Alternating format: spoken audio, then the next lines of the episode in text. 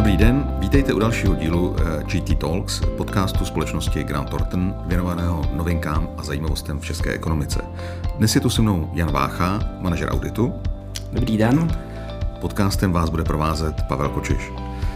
Dnešním tématem je zajišťování rizik a tzv. zajišťovací účetnictví. Zajištění rizik je docela aktuální téma, když vezmeme v úvahu, jak jsou v současném pandemickém intermecu trhy hodně rozkolísané.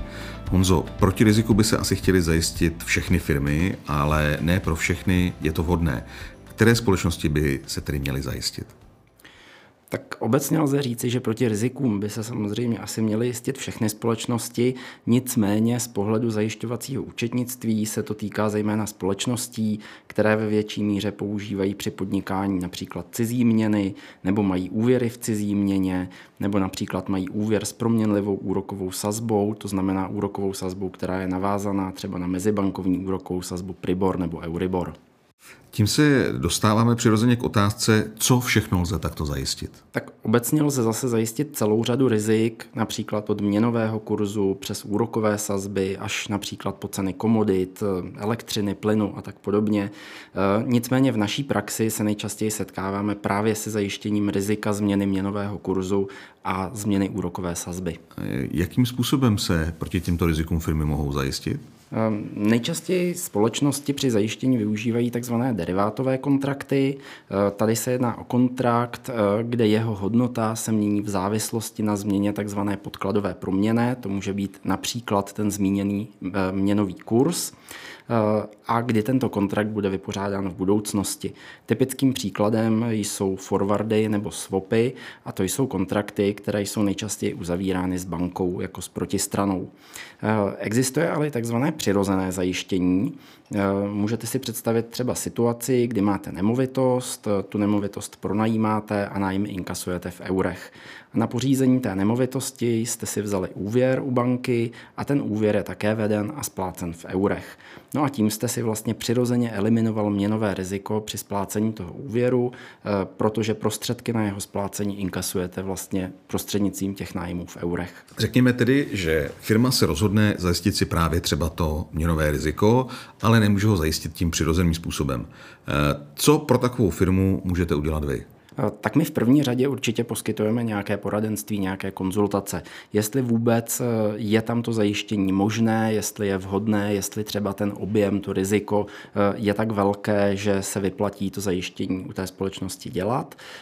A v momentě, kdy ta společnost se rozhodne, že ano, že to riziko chce nějakým způsobem zajišťovat, tak potom v případě, kdy je to řešeno například eh, těmi derivátovými kontrakty, eh, tak umíme vypracovat eh, zajišťovací dokumentaci, aby společnost mohla aplikovat zajišťovací účetnictví. Co to takové zajišťovací účetnictví vlastně je? Proč by ho ta firma měla vést? A je to povinné nebo je to dobrovolné? Mm-hmm. Povinné to není, je to dobrovolné, je to jenom možnost. Eh, společnost eh, může buď to o těch derivátových kontraktech účtovat vlastně jako o derivátových kontraktech k obchodování, anebo v případě, kdy právě se rozhodne aplikovat zajišťovací účetnictví, tak o nich může účtovat jako o derivátových kontraktech zajišťovacích. Pokud se společnost rozhodne, že o nich bude účtovat jako o zajišťovacích, tak to nese některé výhody, eh, kdy například, eh, když firma zajišťuje budoucí eh, finanční tok, což znamená třeba nějaké budoucí platby v cizí měně, třeba v eurech, tak v momentě, kdy aplikuje to zajišťovací účetnictví, tak vlastně na konci roku může o té změně reálné hodnoty toho derivátového kontraktu účtovat do, do rozvahy, do vlastního kapitálu a nikoliv do výsledovky. To znamená, že v tu chvíli neovlivňuje to, že společnost se zajistila proti tomu riziku, neovlivňuje vlastně výsledovku, ale ovlivňuje rozvahu. To znamená, eh, že společnost například eh, nezaplatí daň z toho přecenění, pokud by to přecenění zrovna vyšlo tak, že bude vlastně výnosové. Eh, když tedy ta firma bude mít zajišťovací účetnictví, tak se jí nemůže stát, jako v tom vašem příkladu, že by při, po, při změně kurzu musela z pozitivního salda zaplatit daň ze zisku. Je to tak? Eh, není to úplně stoprocentní, říkám, musí tam být splněné nějaké podmínky, ale ve většině případů to tak platí. Pokud bych si tedy rozhodl, že chci o zajištění rizik účtovat formou zajišťovacího účetnictví, co proto musím udělat? Eh, no tak eh, předně musíte samozřejmě, abyste mohl aplikovat zajišťovací účetnictví, eh, mít nějaké to zajištění, to znamená nějaké buď to přirozené zajištění nebo zajištění formou derivátových kontraktů. A tohle je naše práce v Grant Thornton, to znamená, pokud o zajištění uvažujete nebo už ho máte a zajišťovací účetnictví ještě neaplikujete, obraťte se na nás a my vám s tím pomůžeme, poradíme. Kolik mě to u vás bude stát? Obecně je to částka v řádu několika desítek tisíc korun. Eh, nedá se zase říci úplně přesně.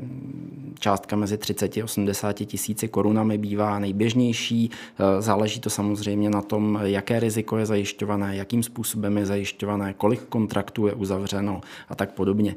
Tady důležité možná ještě říci, že společnost musí na začátku vypracovat zajišťovací dokumentaci v tom prvním roce a potom ji každý rok, eh, kdy chce aplikovat to zajišťovací účetnictví, aktualizovat. S tím, že ta aktualizace samozřejmě už potom bývá za částky nižší. Takže vzhledem k možným úsporám to vlastně ani není drahé, že? Dá se říci, dá se říci, že ne, že mm, samozřejmě primárním efektem je zajištění těch rizik. Eh, tohle už je jenom takový sekundární efekt, ale většinou samozřejmě eh, vzhledem k tomu, že společnost například nemusí potom danit eh, třeba ten pozitivní kurzový rozdíl, tak to bývá pro společnosti výhodné.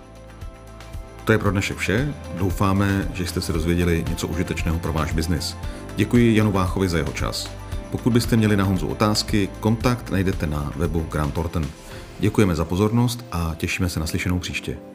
Moc děkuji za pozvání a naslyšenou.